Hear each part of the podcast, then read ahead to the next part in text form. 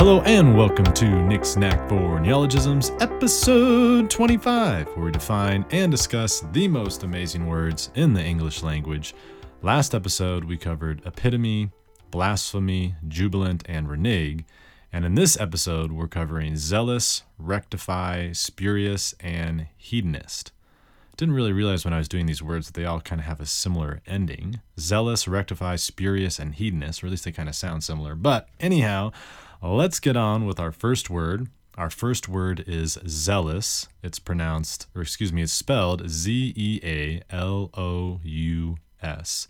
Z E A L O U S. It's an adjective, zealous, and it means full of, characterized by, or due to zeal ardently active, devoted, or diligent. All right. So when I just think of zealous, I just think of passionate, eager, enthusiastic, having lots of energy. If you guys have been watching the news lately, which I haven't, but I'm sure things have not changed. If you're watching the news lately, I'm sure you've seen something about protesters or somebody protesting something. And usually when I think of a protester, I think of someone who has a lot of zeal. They've got a lot of energy, enthusiasm, enthusiasm, and they're devoted to their cause. They're zealous. So pretty much all protesters are zealous by nature. They have a lot of zeal. And if you have a lot of zeal and you're full of zealousness, you are considered a zealot, which is just the noun of zealous. So I think the word zealot probably comes probably is has its origins in hundreds of years ago during the Christian reign or the Catholic reign or whatever. As you guys can tell, I know nothing about history of religion whatsoever, but I do know that the word zealot used to refer to someone who was very devoted to their religion. And now it just means, now it has a more secular definition, just meaning someone who's devoted and passionate about a particular cause. So maybe you have some zealousness, some zeal towards something, but I don't know what it is since we don't know each other trying to think if I have any zeal towards anything. Not that devoutly or devotedly passionate about anything, such that I would go out and protest. But I assume if the conditions were right, I might otherwise be. So if you're enthusiastic, eager, fervid, fervent, intense, passionate, warm, devoted, those could all be loose associations or synonyms for the word zealous. And the way we're going to remember this is kind of corny, but this is all I could come up with, guys. So bear with me. But all right, zealous, Z E A L O U S, zeal. We'll think of seal. It's almost like a seal, but with a Z, right?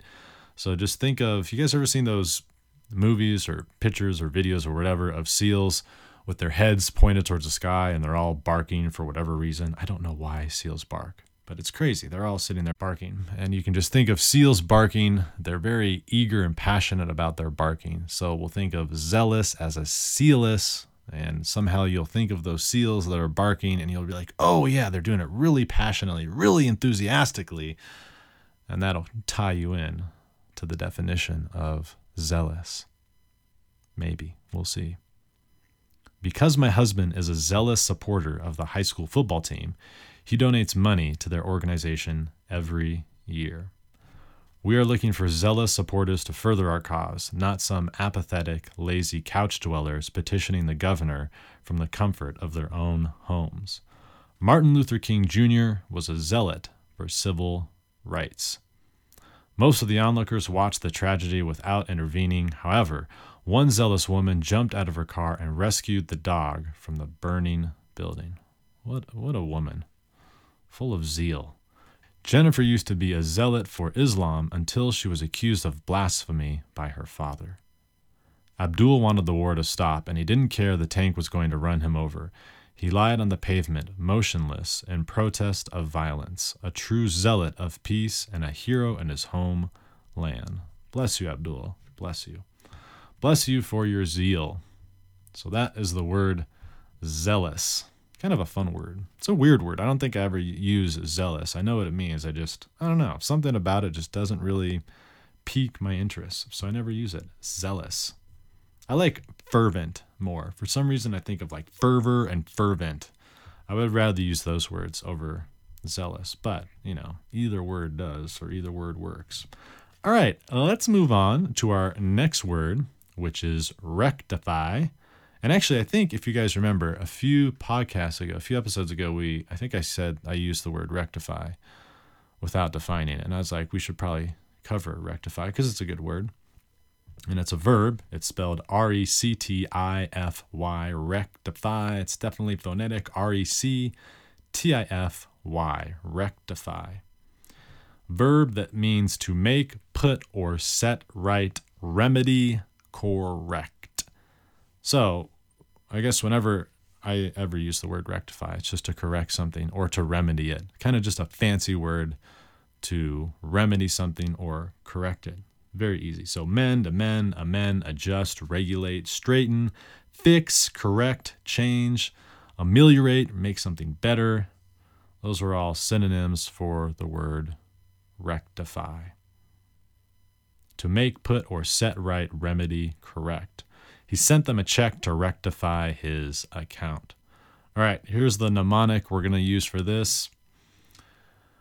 When we hear the word rectify, I just want us to think of correctify. Rectify, correctify. We're correcting something. I think that'll work. Yeah, maybe that'll stick in your memory. So just rectify, correctify, rectify, correctify, rectify, correctify. The puzzled doctor could not identify the proper medicine to rectify his patient's medical condition. If we can rectify his contumacy, we can allow him back into the police academy. Oh, because of his unruly behavior, they kicked him out of the academy. And so hopefully, if they can rectify that behavior, they'll allow him back in.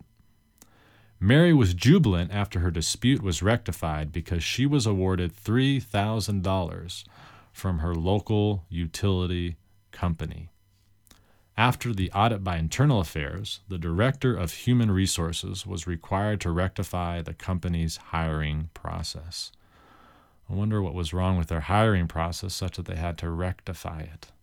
Rectify. That's one of those, that's a funny word, rectify. It's kind of fun to say, though. All right, so that's rectify. Our mnemonic was correctify. Let's move on to our next word, which is spurious. I think this is my favorite word out of all of them. I don't know why. I think maybe it's just because it's the way the word sounds, and I like its definition. Spurious, it's an adjective. It's spelled S P U R I O U S. It's phonetic. Spurious. S P U R I O U S. Spurious. It means not genuine, authentic, or true, not from the claimed, pretended, or proper source.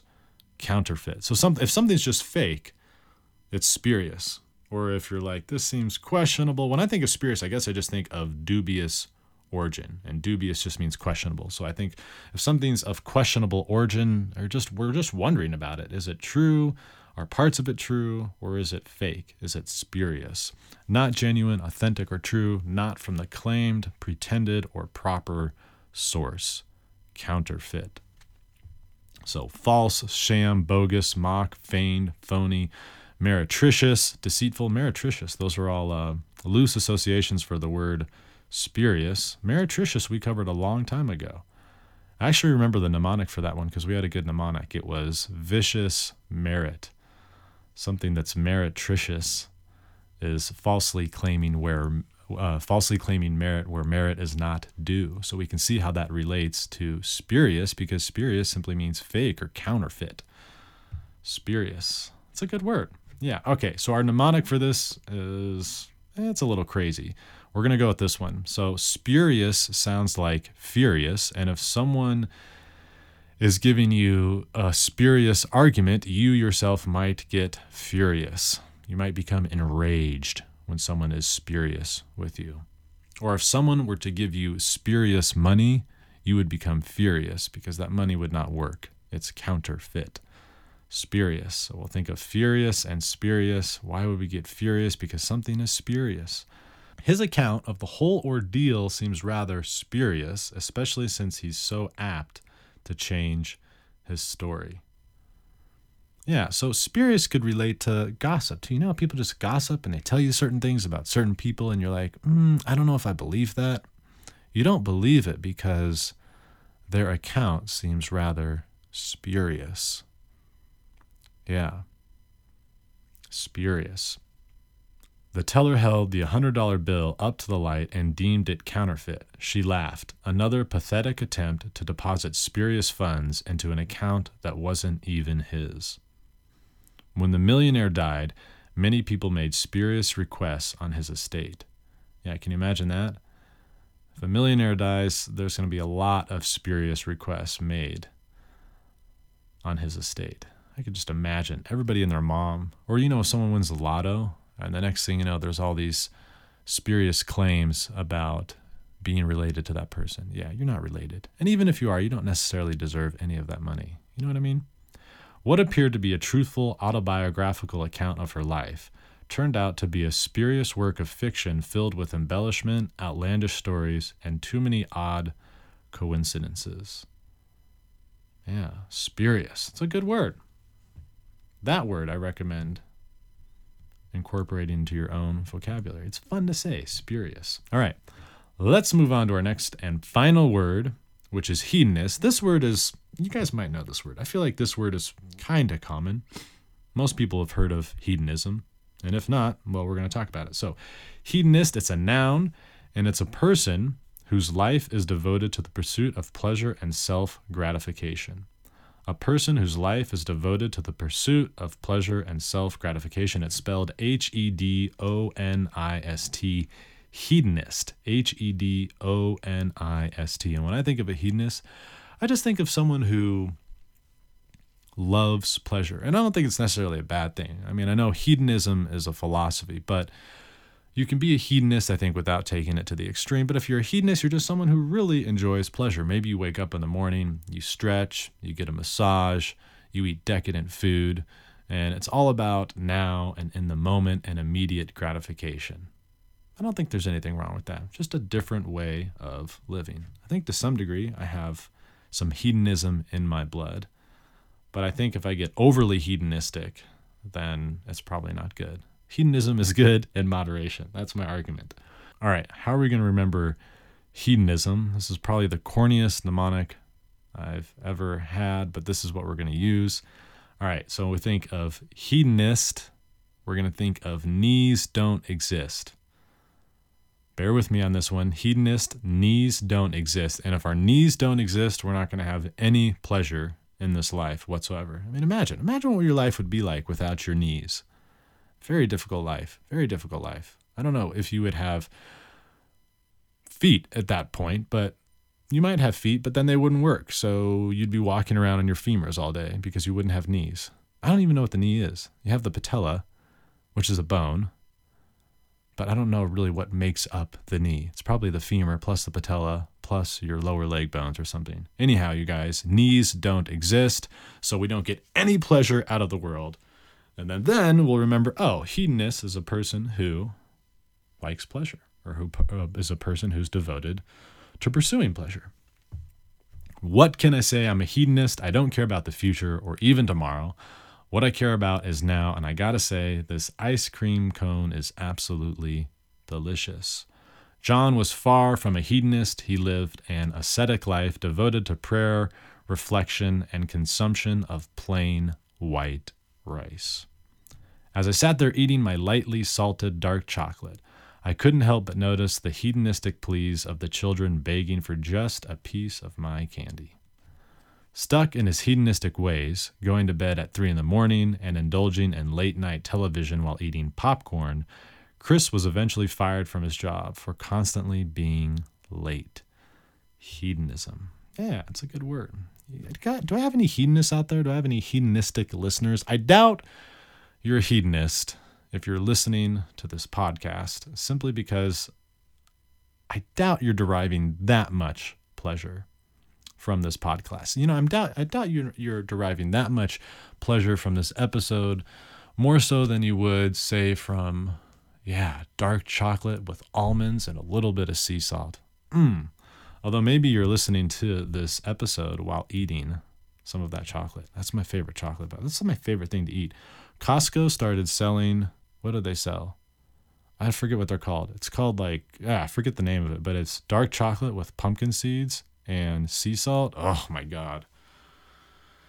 That's my hedonistic snack right there. It's so good. I, I, I went through a whole bag in three or four days.